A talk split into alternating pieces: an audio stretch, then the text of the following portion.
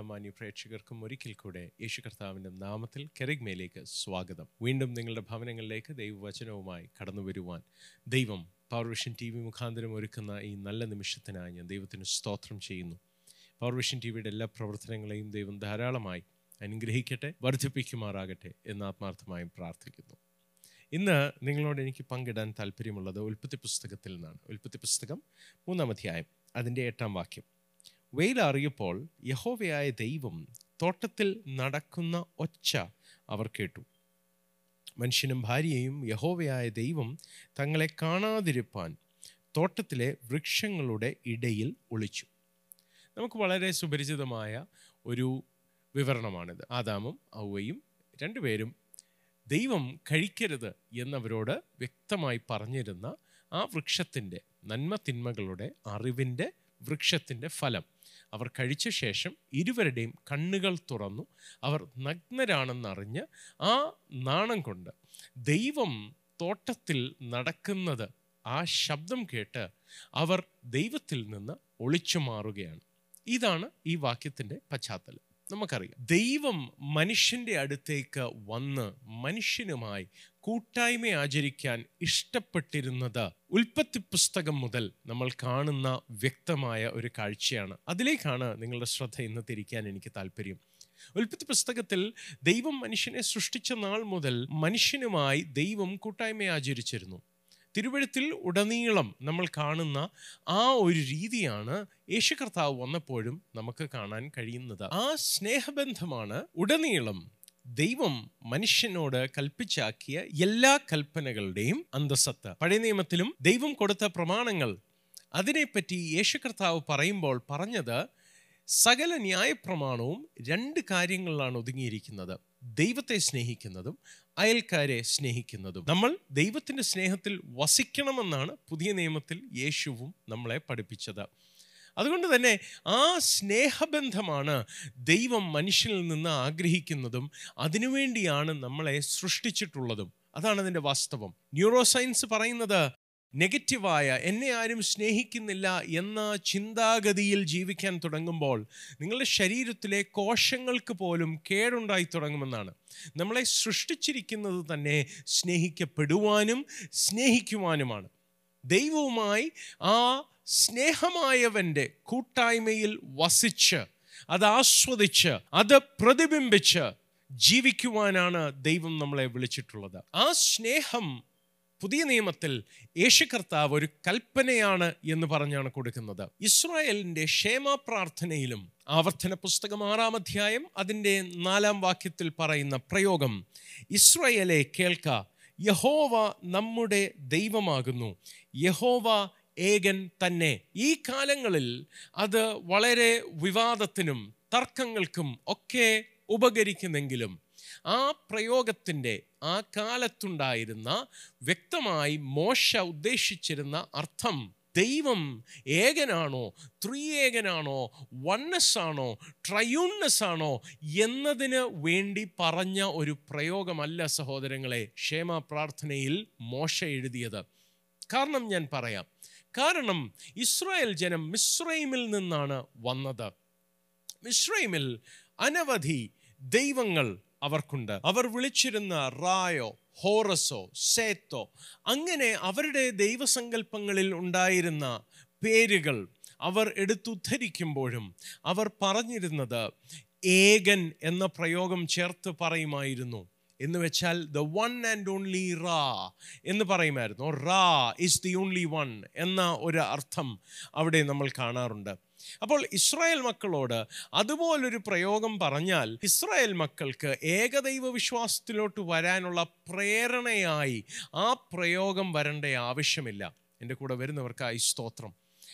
റായെ പറ്റിയും ഹോറസിനെ പറ്റിയും അങ്ങനെ മിസ്രൈമിലെ ദൈവങ്ങളെ പറ്റിയും പറയുമ്പോൾ പല ദൈവങ്ങളുള്ള ഒരു മതമാണെങ്കിലും വ്യക്തമായ ഒരു ദൈവത്തെപ്പറ്റി സ്പെസിഫിക് ആയി പറയുമ്പോൾ അവിടെ വൺ ആൻഡ് ഓൺലി എന്ന് പറയുന്ന ഒരു രീതി ഉണ്ടായിരുന്നു സെമറ്റിക് കൾച്ചറിലും ഖനാനിലും അങ്ങനെ പ്രയോഗങ്ങൾ നമ്മൾ കാണാറുണ്ട്. അതുകൊണ്ട് തന്നെ അതിനോട് സാമ്യത തോന്നാൻ സാധ്യതയുള്ള യഹോവയായ ദൈവം ഏകനാണ് എന്ന് പറഞ്ഞു വെക്കുന്നത് ഒരു എണ്ണത്തിന്റെ കണക്കായിരുന്നെങ്കിൽ അവർ ഏകദൈവ വിശ്വാസമല്ല.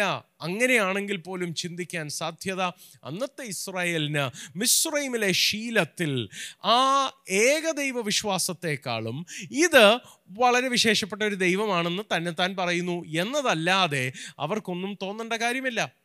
എന്നാൽ അവിടെ മോശ ഉപയോഗിക്കുന്ന പ്രയോഗവും യഹോവയായ ദൈവം ഏകനാണ് എന്ന് പറയുമ്പോൾ അവിടെ വേദശാസ്ത്രജ്ഞന്മാർ വിശ്വസിക്കുന്നതും ആ പ്രയോഗത്തിന്റെ അർത്ഥത്തിൽ നമ്മൾ കാണുന്നതും ഒരു ലവ് മോട്ടിഫാണ്. അവിടെ കമ്മ്യൂണിക്കേറ്റ് ചെയ്യാൻ മോശ ആഗ്രഹിച്ചത് ദൈവം ആഗ്രഹിച്ചത് സ്നേഹമാണ്.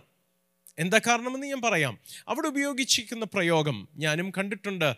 പലപ്പോഴും സംവാദങ്ങളുടെ ഇടയിൽ എഹാദാണോ എഖാദാണോ എന്നൊക്കെ പറഞ്ഞ് സംവാദിക്കുന്നത് ഞാനും കേട്ടിട്ടുണ്ട്. എഖാദ് എന്ന് പറഞ്ഞാലും എഹാദ് എന്ന് പറഞ്ഞാലും അവിടെ മോശ എഴുതിയേക്കുന്നതിന്റെ തനിതായ അർത്ഥം ഇതാണ്. ഇസ്രയേലെ നിനക്ക് യഹോവ മാത്രമേ ഉള്ളൂ. അതിന്റെ ലവ് മോട്ടീവ് ഇങ്ങനെയാണ് വരുന്നത്. ഒരു ഭർത്താവിന് ഇതെന്റെ ഭാര്യയാണ്. ഇതാണ് എന്റെ ഭാര്യ. എന്ന് വെച്ചാൽ ഇതെന്റെ ഭാര്യമാരിൽ ഒന്ന് എന്നല്ല ഇതാണ് എന്റെ ഭാര്യ. ഇവൾ എന്റെ ജീവനാണ് എന്ന് പറയുന്ന പോലെയുള്ള സ്നേഹത്തിന്റെ ഒരു പ്രകടനത്തിൽ പറയുന്ന വാക്കാണ് മോശ അവിടെ കൊടുക്കുന്നത്. The lord is the only one for you നിനക്ക് ഇസ്രായേലെ യഹോവ മാത്രമേ ഉള്ളൂ. ആ അർത്ഥത്തിലാണ് മോശ അവിടെ പറയുന്നത്. ശ്രദ്ധിച്ചു നോക്കിയേ ആ പ്രയോഗം ദൈവം സ്നേഹമാകുന്നു. എന്നത് യേശു പറഞ്ഞതും. ദൈവം ഏകനാകുന്നു എന്ന് പറഞ്ഞതും ഓൾമോസ്റ്റ് സിനോണിമസ് ആണ് ഇസ്രായേലിനോടുള്ള ബന്ധത്തിൽ. ദൈവത്തിന്റെ ആ വലിയ സ്നേഹമാണ് ക്ഷേമ പ്രാർത്ഥനയിലും അടങ്ങിയിരിക്കുന്നത്. പ്രമാണങ്ങൾ കൊടുത്തപ്പോഴും ആദ്യത്തെ കൽപ്പനയും ഒരു സ്നേഹബന്ധത്തെ പറ്റിയായിരുന്നു. നിന്റെ ദൈവമായ യഹോവയെ സ്നേഹിക്കണം എന്നതാണ് യേശു പഠിപ്പിച്ചത്. നമ്മൾ ഈ വായിച്ച വാക്യവും അതിൽ നിന്ന് ഒട്ടും വ്യത്യസ്തമല്ല. നമ്മൾ കണ്ടു പുതിയ നിയമത്തിലെ പ്രമാണവും സ്നേഹമാണ്. പഴയ നിയമത്തിൽ മോശ കൊടുത്ത പ്രമാണവും സ്നേഹമാണ്. പഴയ നിയമത്തിൽ ഈ നിയമം വരുന്നതിന് മുമ്പ് മോശയുടെ കാലത്തിനും മുമ്പ് ഉൽപ്പത്തി പുസ്തകത്തിലും നമ്മൾ കാണുന്ന ഒരു പ്രമാണമാണ് ദൈവവുമായിട്ടുള്ള സ്നേഹത്തിന്റെ കൂട്ടായ്മ. ഉൽപ്പത്തി പുസ്തകത്തിൽ ദൈവം ചെയ്ത് കാണിച്ച ഒരു പ്രമാണമുണ്ട്. ഡോക്ടർ ഒരു മരുന്നിന് കുറിപ്പെഴുതുന്നത് പോലെ പ്രിസ്ക്രിപ്ഷൻ എന്ന് നമ്മൾ പറയുന്നത് പോലെ എഴുതി നമുക്ക് ചെയ്യാൻ തരുന്നത് മോശ പറഞ്ഞു തന്നതുപോലെ പുതിയ നിയമത്തിൽ നമ്മൾ കാണുന്നത് പോലെ ഒരു പ്രിസ്ക്രൈബ്ഡ് ലോ അല്ലെങ്കിലും it is a described law എന്ന് വെച്ചാൽ അതിനെ വിവരിച്ച് പറയുന്നെങ്കിലും ആ വിവരണം ഒരു പ്രമാണമാണ്. എന്താണ് ഞാൻ അങ്ങനെ പറയാൻ കാരണം? ശ്രദ്ധിച്ചു നോക്കൂ. ഉൽപ്പത്തി പുസ്തകത്തിൽ ദൈവം കൈമാറിയ പ്രമാണങ്ങൾ ദൈവം പ്രിസ്ക്രൈബ് ചെയ്തതല്ല ഉപരിഭാഗവും തിരുവെഴുത്തിൽ ഡിസ്ക്രിപ്ഷനായിട്ടാണ് കൊടുത്തിരിക്കുന്നത്. എന്നുവെച്ചാൽ വിവരണമായിട്ട് കൊടുത്തിരിക്കുന്നത് ഒരു പ്രമാണമാണ്. ഉദാഹരണത്തിന് യേശുവിനോട് മത്തായുടെ സുവിശേഷത്തിൽ നമ്മൾ കാണുന്നു ഒരു ചോദ്യവുമായി യഹൂദന്മാർ ഒരു ചോദ്യവുമായി വരുന്നു. ചോദ്യം ഇതാണ് ഒരു മനുഷ്യൻ ഏത് കാരണത്താലും തന്റെ ഭാര്യയെ ഡിവോഴ്സ് ചെയ്യാമോ? യേശു അവിടെ പറയുന്ന മറുപടി ശ്രദ്ധിക്കൂ. അവർ മോശയുടെ ന്യായപ്രമാണം കോട്ട് ചെയ്താണ് പറയുന്നത്. യേശുവിന്റെ മറുപടി മോശയുടെ ന്യായപ്രമാണത്തിൽ നിന്നല്ല. പ്രത്യുത മോശ അത് നൽകിയത് നിങ്ങളുടെ ഹൃദയകാഠിന്യ നിമിത്തമാണെന്നാണ് യേശു പറയുന്നത്. യേശു കോട്ട് ചെയ്യുന്ന പ്രമാണം യേശു ആ കാര്യത്തിൽ ഒരു തീർപ്പ് കൽപ്പിക്കാനും മാത്രം ഘനമുള്ളതായി കണ്ടിരുന്നത് ആദിയിൽ അങ്ങനെ അല്ലായിരുന്നു എന്ന പ്രയോഗമാണ്. എന്ന് വെച്ച് കഴിഞ്ഞാൽ ഏതൻ തോട്ടത്തിൽ ദൈവം ചെയ്ത് കാണിച്ചത് ഒരു പ്രമാണമായിരുന്നു. ആ പ്രമാണമനുസരിച്ച് ഡിവോഴ്സ് അങ്ങനെ തോന്നുന്നതിനെല്ലാം ആർക്ക് വേണമെങ്കിലും ഇഷ്ടപ്പെടാതിരുന്നാൽ ഭാര്യയെ തള്ളിക്കളയാം എന്നത് ശരിയല്ല എന്ന് യേശു പറഞ്ഞത് ഉൽപ്പത്തി പുസ്തകത്തിൽ ദൈവം ചെയ്ത് കാണിച്ചത് ഒരു പ്രമാണമായി കൂട്ടിയാണ്. ഇൻഫാക്ട് പഴയ നിയമത്തിൽ മൊണോഗമി എടുത്തു നോക്കിയാൽ ആ മൊണോഗമിയുടെ പ്രമാണം പോലും പഴയ നിയമത്തിൽ എങ്ങും സാധാരണക്കാർക്ക് വേണ്ടി അങ്ങനെ ഡിസ്ക്രൈബ് ചെയ്ത് പലപ്പോഴും ലഭിക്കാതെ ഇരുന്നപ്പോൾ വലിയ വിശ്വാസവീരന്മാർ പോലും പല ഭാര്യമാരുണ്ടായിരുന്നപ്പോൾ. യാക്കോബിന്റെ കാര്യമാകട്ടെ ദാവീദിന്റെ കാര്യമാകട്ടെ അങ്ങനെ അനവധി ആൾക്കാർ. ആ സംസ്കാരത്തിൽ അത് കുഴപ്പമില്ലാതിരിക്കെ. പഴയ നിയമത്തിൽ പുരുഷനും സ്ത്രീയും ദൈവം ബാകെ തുല്യരായും ഒരു പുരുഷന് ഒരു ഭാര്യയെ പാടുള്ളൂ എന്നും നമ്മളെ പഠിപ്പിക്കുന്നത് ആ പ്രമാണം ഉൽപ്പത്തി പുസ്തകത്തിൽ ദൈവം സ്ഥാപിച്ച പ്രമാണമാണ്. യേശു ചൂണ്ടിക്കാട്ടിയ പ്രമാണമാണ്. ദൈവം ഒരു പുരുഷന് ഒരു സ്ത്രീയെയാണ് നിർമ്മിച്ചത്. അവർ തമ്മിലുള്ള ബന്ധത്തെ ഉറപ്പിച്ചത് അതിനെ ഒന്നാക്കിയത്. അവർ ഇരുവരെയും ഒന്നാക്കി തീർത്തത് ദൈവമാണ്. അതുകൊണ്ട് അതിനെ വേർപിരിക്കാൻ കഴിയില്ല എന്ന് യേശു പറയുന്നു. അങ്ങനെ ഉൽപ്പത്തി പുസ്തകത്തിൽ ദൈവം കാട്ടിത്തന്നതൊക്കെ ഒരു പ്രമാണമാണ്. ശബത്ത് ആചരിക്കുന്നത്. മോശയുടെ കാലത്തായിരിക്കാം ശബത്ത് ഒഫീഷ്യലി പ്രിസ്ക്രൈബ് ചെയ്തൊരു നിയമമായത്. എന്നാൽ ശബത്ത് അതിന്റെ ആരംഭം നമ്മൾ കാണുന്നത് ഉൽപ്പത്തി പുസ്തകത്തിലാണ്. യശയ പ്രവാചന്റെ പുസ്തകം നാൽപ്പതാം അധ്യായം നമ്മൾ വായിക്കുമ്പോൾ ദൈവം ക്ഷീണിക്കുന്നില്ല. ദൈവത്തിന് റെസ്റ്റ് എടുക്കേണ്ട ആവശ്യമില്ല. എന്നാലും ദൈവം ഏഴാമത്തെ ദിവസത്തെ വിശുദ്ധീകരിച്ച് ദൈവം അന്ന് റെസ്റ്റ് എടുത്തത് ദൈവത്തിന് വേണ്ടിയിട്ടല്ല മനുഷ്യന് വേണ്ടിയിട്ടാണ്. ഇൻഫാക്ട് യേശു കർത്താവ് ആ ശബത്തിനെ പറ്റിയുള്ള ഉപദേശത്തിൽ പോലും മോശയുടെ ഉപദേശത്തെക്കാളും ദൈവം മനുഷ്യനെ സൃഷ്ടിച്ചത് ശബത്തിനു വേണ്ടിയല്ല ശബത്ത് മനുഷ്യനു വേണ്ടി അത്രേ സൃഷ്ടിച്ചത് എന്നാണ് യേശു പറയുന്നത്. എന്താണ് ഞാൻ പറഞ്ഞു വരുന്നത്? യേശു കർത്താവ് ഉൽപ്പത്തി പുസ്തകത്തിൽ ദൈവം ചെയ്ത് കാണിച്ചത് നമ്മൾ അനുകരിക്കേണ്ട ഒരു പ്രമാണമാണ് അതിനങ്ങനെ ഖനമുണ്ട് എന്ന ഒരു രീതിയിലാണ് യേശു അതിനെ കണ്ടിരുന്നത്. അതുകൊണ്ട് തന്നെ ഉൽപ്പത്തി പുസ്തകത്തിൽ ദൈവം കാട്ടിത്തന്ന വേറൊരു കാര്യമാണ് നമ്മൾ ഈ വായിച്ചത്. കൂട്ടായ്മ. ദൈവവുമായി ഒരു സ്നേഹബന്ധത്തിൽ നടക്കാതെ പഠിച്ച് ആ പഠിച്ചത് പ്രസംഗിച്ച് ജീവിച്ചു പോകുന്ന അനവധി ആൾക്കാർ ലോകത്തിലുണ്ട്. അവർ പണ്ഡിതന്മാരായിരിക്കാം വാക്ചാതുര്യമുള്ളവരായിരിക്കാം. പക്ഷെ ഞാൻ പറയട്ടെ അങ്ങനെ ദൈവവുമായി ഉള്ള അടുപ്പത്തിന് വില കൊടുക്കാതെ നമ്മൾ എത്ര പഠിച്ചാലും എത്ര വളരെ നന്നായി പ്രസംഗിക്കുന്നയാളായാലും ഞാൻ പറയട്ടെ നമ്മളുടെ പ്രസംഗം കൊണ്ട് ആൾക്കാരെ ത്രസിപ്പിക്കാം എന്നല്ലാതെ ഒരു ചെറിയ രോഗിയെ പോലും സൗഖ്യമാക്കാൻ നമ്മളെ കൊണ്ട് കഴിയത്തില്ല. ഒരു ഭൂതത്തെ പോലും ഇറക്കാൻ നമ്മളെ കൊണ്ട് കഴിയത്തില്ല. പുതിയ നിയമത്തിൽ അപ്പസ്തല പ്രവൃത്തികൾ മൂന്നാം അധ്യായം നാലാം അധ്യായം ചേർത്ത് നമ്മൾ വായിച്ചാൽ നമ്മൾ കാണുന്ന ഒരു കാര്യമുണ്ട്. നാലാം അധ്യായത്തിന്റെ പതിമൂന്നാം വാക്യം അവിടെ വായിക്കുന്നത് ഇങ്ങനെയാണ്. അസാധാരണമായ ഒരു അത്ഭുതം ചെയ്ത ശേഷം പത്രോസിനോടും യോഹന്നാനോടും മഹാപുരോഹിതന്മാരും യഹൂദന്മാരുടെ മത അധ്യക്ഷന്മാരും കൂടെ ചോദ്യം ചെയ്യുന്ന ഭാഗമാണ്. അപ്പോൾ അവർ പത്രോസിന്റെയും യോഹന്നാന്റെയും ധൈര്യം കാണുകയാലും ഇവർ പഠിപ്പില്ലാത്തവരും സാമാന്യരുമായ മനുഷ്യർ എന്ന് ഗ്രഹിക്കയാലും ആശ്ചര്യപ്പെട്ടു. അവർ യേശുവിനോട് കൂടെ ആയിരുന്നവർ എന്ന് അറിഞ്ഞു. ശ്രദ്ധിച്ചേ. യേശുവിനോട് കൂടെ ആയിരുന്ന പത്രോസും യോഹന്നാനും. അവർക്ക് വലിയ പഠിപ്പില്ല. അവർ വലിയ പ്രഭാഷകരല്ല. പക്ഷേ അവർക്ക് തളർന്നിരിക്കുന്ന ഒരു മനുഷ്യനെ എഴുന്നേൽപ്പിക്കാൻ കഴിയും. ഞാൻ പറയട്ടെ അടുത്ത വാക്യം അങ്ങനെയാണ് പറയുന്നത് സൗഖ്യം പ്രാപിച്ച മനുഷ്യൻ അവരോട് കൂടെ നിൽക്കുന്നത് കണ്ടതുകൊണ്ട് അവർക്ക് എതിർ പറവാൻ വകയില്ലായിരുന്നു. സഹോദരങ്ങളെ ഞാൻ നിങ്ങളോട് പറയട്ടെ ഇന്ന് നമ്മൾ വാദങ്ങളും സംവാദങ്ങളും ഒക്കെയാണ് നടക്കുന്നത്. നമ്മൾ പലപ്പോഴും സോഷ്യൽ മീഡിയയിൽ നമ്മളുടെ ഫെയിം നമ്മളുടെ പ്രശസ്തി ഇതൊക്കെ അന്വേഷിക്കുന്നു. നമ്മൾക്ക് എത്ര വ്യൂവേഴ്സ് ഉണ്ട് നമ്മൾക്ക് എത്ര ഫോളോവേഴ്സ് ഉണ്ട്. പക്ഷേ ഞാൻ പറയട്ടെ സഹോദരങ്ങളെ ഇതിനൊക്കെ സമയം ചെലവാക്കുന്നവർ അതിന് ചെലവാക്കട്ടെ. ഞാൻ നിങ്ങളോട് പറയുന്നു നിങ്ങൾ ദൈവത്തോടു കൂടെ ഇരിക്കാൻ തയ്യാറായാൽ ഇവിടെ അവർ ഗ്രഹിച്ചതുപോലെ മഹാപുരോഹിതന്മാരും യഹൂദന്മാരും ഗ്രഹിച്ചതുപോലെ അത്ഭുതങ്ങൾ നിങ്ങളുടെ കയ്യിൽ കൂടെ ദൈവം ചെയ്യുന്നത് കണ്ട് ലോകം തിരിച്ചറിയും. നിങ്ങൾ യേശുവിനോട് കൂടെ ഉണ്ടായിരുന്നവരാണെന്ന്. ലോകത്തിന് അതാണ് ആവശ്യം. ഞാൻ നേരത്തെ പറഞ്ഞതുപോലെ ഒത്തിരി വാക്ചാതുര്യം കൊണ്ട് വേദനയിലായിരിക്കുന്ന ഒരു രോഗി സൗഖ്യം പ്രാപിക്കുകയില്ല പക്ഷേ മരണവും ജീവനും നാവിന്റെ അധികാരത്തിൽ ഇരിക്കുന്നുവെന്ന് തിരുവെടുത്ത് പറയുന്നത് പോലെ ആ ദൈവിക അധികാരത്തിൽ ചലിക്കുവാൻ തയ്യാറാകുന്ന വ്യക്തി ദൈവത്തോടുകൂടെ സമയം ചെലവാക്കുന്ന വ്യക്തിയായിരിക്കും. നമ്മളുടെ പ്രേക്ഷകർ ഓരോരുത്തരെ പറ്റിയും ഞാൻ ആഗ്രഹിക്കുകയും പ്രാർത്ഥിക്കുകയും ചെയ്യുന്നത് നിങ്ങളുടെ ഫീൽഡ് ഏതാണെന്ന് എനിക്കറിയില്ല. നിങ്ങളൊരു പാസ്റ്റർ അല്ലായിരിക്കാം നിങ്ങളൊരു എഞ്ചിനീയർ ആയിരിക്കാം ഒരു ഡോക്ടർ ആയിരിക്കാം ഒരു വീട്ടമ്മയായിരിക്കാം ഒരു കൊച്ചുകുട്ടിയായിരിക്കാം നിങ്ങൾ യേശുവിനോട് കൂടെ സമയം ചെലവഴിക്കുമോ? ഞാൻ പറയട്ടെ നിങ്ങൾ ആയിരിക്കുന്ന മേഖലയിൽ നിങ്ങളെ ദൈവം ഉപയോഗിക്കാൻ തുടങ്ങും. നിങ്ങൾ പോകുന്ന ഇടങ്ങളിൽ ദൈവം അത്ഭുതങ്ങൾ ചെയ്യാൻ ചെയ്യാൻ തുടങ്ങും. നിങ്ങളുടെ കൂടെ ജോലി ചെയ്യുന്നവരുടെ ജീവിതം അവർ തകർന്നു പോയിടങ്ങളിൽ അവരെ വീണ്ടും പണിതെടുക്കുവാൻ ദൈവം നിങ്ങൾക്ക് കൃപ തരാൻ തുടങ്ങും. അത്ഭുതങ്ങൾ ചെയ്യാൻ മാത്രമല്ല നിങ്ങളുടെ ഫീൽഡിൽ നിങ്ങൾ ജോലി ചെയ്യുന്നിടത്ത് നിങ്ങൾ ഏത് മേഖലയിലാണോ നിങ്ങളുടെ ഉപജീവനമോ നിങ്ങളുടെ തൊഴിലോ നിങ്ങളുടെ ബിസിനസ്സോ നിങ്ങൾ കൈകാര്യം ചെയ്യുന്നത് ആ മേഖലയിൽ ദൈവത്തിന് നിങ്ങളോട് ഇടപെടാൻ കഴിയും. നമ്മൾ ഇവിടെ വായിച്ചതും ദൈവം തോട്ടത്തിൽ വന്ന് നടക്കുന്നത് ആദാമും ഔവയും കേട്ടു എന്നാണ്. ശ്രദ്ധിച്ചേ ആദാമും ഔവയും ദൈവത്തെ കാണാൻ ദൈവത്തിന്റെ അടുത്ത് പോവുകയാണോ ചെയ്തത്? അതോ ദൈവം ആദാമും ഔവയും പാർക്കുന്നിടത്ത് വരികയായിരുന്നോ ചെയ്തത്? ഞാൻ പറയട്ടെ ഉൽപ്പത്തി പുസ്തകത്തിലെ ഒരു രസകരമായ കാര്യം അതാണ്.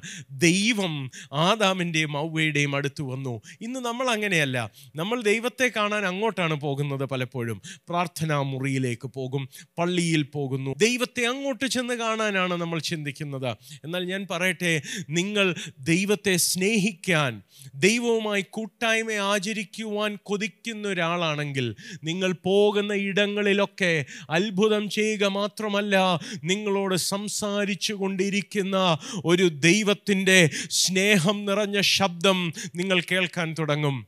ഞായറാഴ്ചകളിൽ ഒരു മെസ്സേജ് കേൾക്കുമ്പോഴായിരിക്കില്ല നിങ്ങളൊന്ന് റിഫ്രഷ്ഡ് ആകുന്നത്. ദിവസം എല്ലാ നേരവും ദൈവത്തിന്റെ സംസർഗം നിങ്ങൾക്കുണ്ടാകാനായി തുടങ്ങും. നിങ്ങൾ ജോലി ചെയ്യുന്ന മേഖലയിൽ ഞാൻ പറഞ്ഞതുപോലെ അതിൽ നിന്ന് ദൈവം നിങ്ങളോട് സംസാരിക്കാൻ തുടങ്ങും.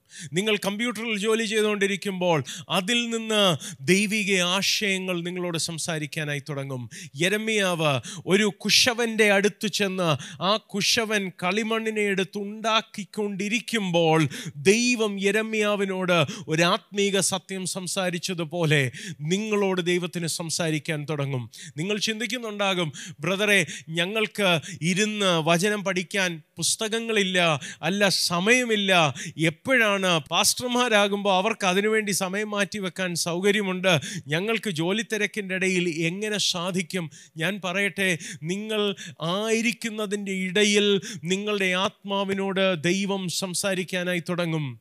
യേശുവിന്റെ കാലത്ത് യേശുവിനെ കാണാൻ വന്ന മൂന്ന് വിദ്വാൻമാർ. അവർക്ക് ശീലവും അറിയാവുന്നതും നക്ഷത്രങ്ങളുടെ തലങ്ങളാണ്. ദൈവം യേശുവിന്റെ സന്ദേശം അവർക്ക് കൊടുത്തത് നക്ഷത്രങ്ങൾ ഉപയോഗിച്ചാണ്. ദൈവം അവരോട് സംസാരിച്ചത് വേദപുസ്തകത്തിന്റെ താളുകളിലൂടെയല്ല. മിഷിഹ ബെത്ലഹേമിൽ ജനിക്കുമെന്ന് അവർക്ക് വേദപുസ്തകത്തിൽ നിന്ന് അറിയില്ല. യഹൂദന്മാർക്ക് അതറിയാമായിരുന്നു. അവർ വന്നപ്പോൾ ഹെരോദാവ് തിരക്കിയപ്പോഴാണ് അറിയുന്നത് ഇങ്ങനെ പ്രവചനമുണ്ടായിട്ടുണ്ടെന്ന്.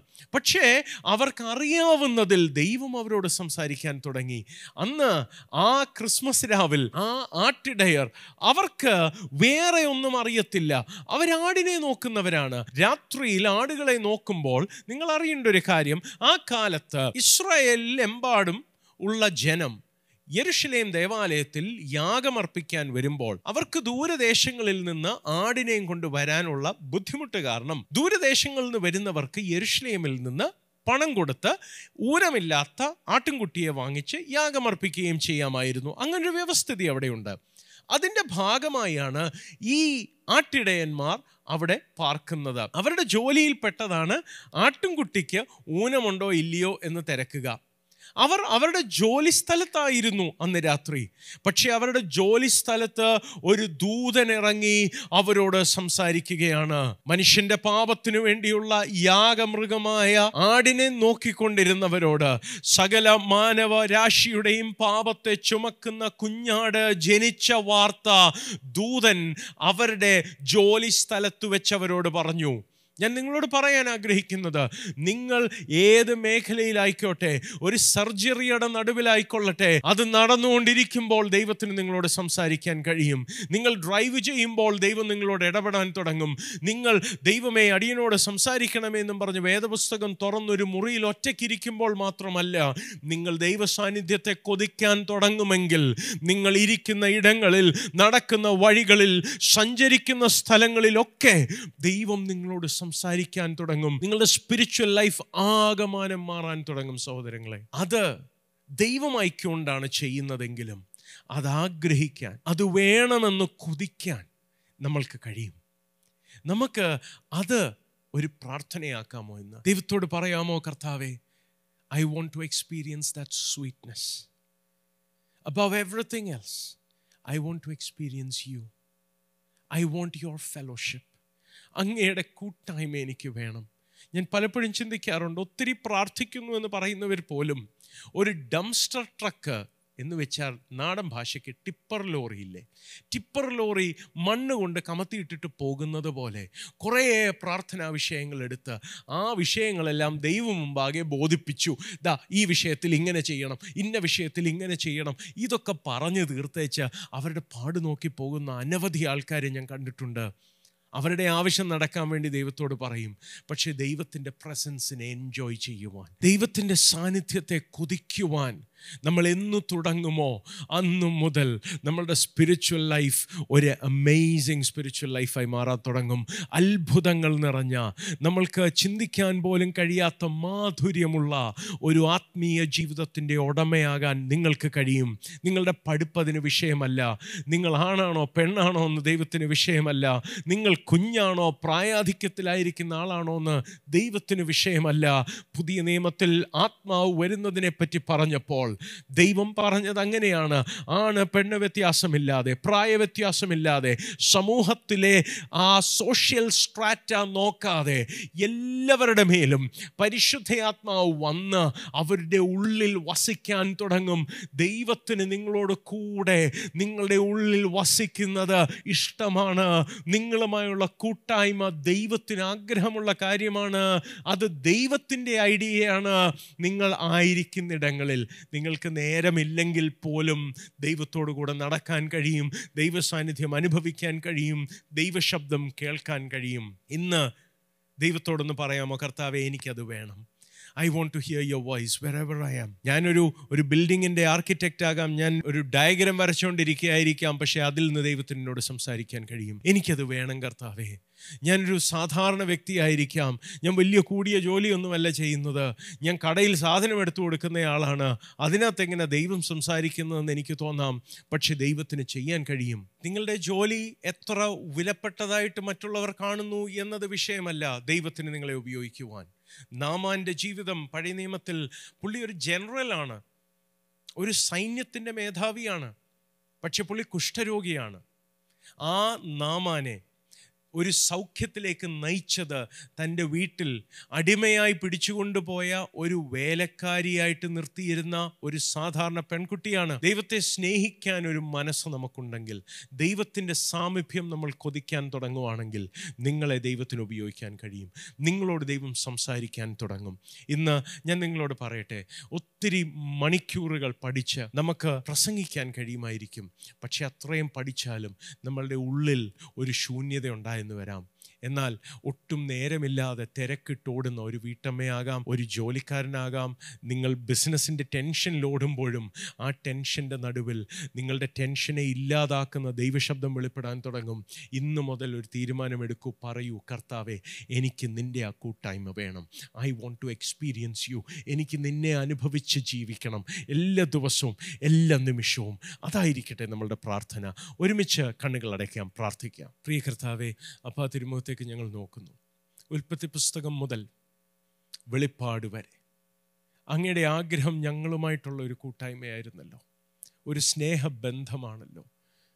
അപ്പോൾ പലപ്പോഴും ഞങ്ങൾ അതിനെ മതഭക്തിയിൽ കണ്ട് ഒരു ട്രാൻസാക്ഷൻ പോലെ ഒരു കൊടുക്കൽ വാങ്ങൽ പോലെ ഞാൻ ഇന്നതൊക്കെ ചെയ്യുന്നു ഞാൻ നേരെ ചൊവ്വെ ജീവിക്കുന്നു ദൈവം എന്നെ അനുഗ്രഹിക്കണം. ഞാൻ ഇങ്ങനെ ചെയ്തിട്ട് എന്തുകൊണ്ട് എന്റെ ജീവിതത്തിൽ ഇത് സംഭവിച്ചു എന്ന കയ്പും ഇതൊക്കെയായിരുന്നു അപ്പ പലപ്പോഴും ഞങ്ങളുടെ ജീവിതം. എന്നാൽ അതിൽ നിന്ന് ഞങ്ങളെ മാറ്റണമേ ദൈവത്തിന്റെ കൂട്ടായ്മയിലേക്ക് ഞങ്ങളെ കൊണ്ടുവരണമേ. അപ്പോൾ ഞങ്ങളുടെ ഓരോ പ്രേക്ഷകർക്കായും പ്രാർത്ഥിക്കുന്നു. അവരോടങ്ങ് സംസാരിച്ചു തുടങ്ങണമേ. യേശുവെ അങ്ങവരെ അടുപ്പിക്കണമേ. അങ്ങയോട് ചേർന്ന് നടക്കാനുള്ള ഒരു കൊതി നൽകണമേ അപ്പ. യേശുവിന്റെ നാമത്തിൽ ഞങ്ങൾ പ്രാർത്ഥിക്കുന്നു.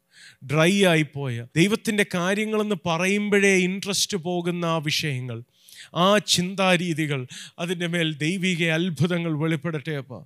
ദൈവത്തോടുള്ള ആ കൂട്ടായ്മ കൊതിക്കുന്നവരായി കർത്താവ് ഈ പ്രോഗ്രാം കേൾക്കുന്ന ഓരോരുത്തരെയും അങ്ങ് മാറ്റേണ്ടതിനായി പ്രാർത്ഥിക്കുന്നു. അത് ആഗ്രഹിക്കുന്നവരുടെ മേൽ വ്യക്തമായ അത്ഭുതങ്ങൾ ഇന്നു മുതൽ സംഭവിക്കട്ടെ അപ്പ. അവർ പ്രാർത്ഥിക്കുന്ന വിഷയങ്ങളിൽ. അപ്പോൾ അവിടുത്തെ കരം അവർ കണ്ടു തുടങ്ങട്ടെ. അവരുടെ ദൈനംദിന ജീവിതത്തിൽ ദൈവശബ്ദം അവർ കേട്ടു തുടങ്ങട്ടെ അപ്പ. അവിടുത്തെ കരം അങ്ങനെ ചെയ്യണേ ഞങ്ങളുടെ ഇടയിലെ രോഗികൾക്കായി പ്രാർത്ഥിക്കുന്നു. അത്ഭുത സൗഖ്യം അവർക്കുണ്ടാകട്ടെ. പല വിഷയങ്ങളാൽ വ്യാകുലപ്പെട്ട് ജീവിക്കുന്നവർ. അവർക്ക് മിറാക്യുലസ് ആയ സൊല്യൂഷൻസ് ഇതിന് എന്ത് പ്രതിവിധിയാണുള്ളത് എന്ന് ചിന്തിച്ച് വഴിമുട്ടുന്നവർക്ക് അത്ഭുതകരമായ വഴികൾ തുറന്നു വരുവാൻ യേശുവിന്റെ നാമത്തിൽ പ്രാർത്ഥിക്കുന്നു.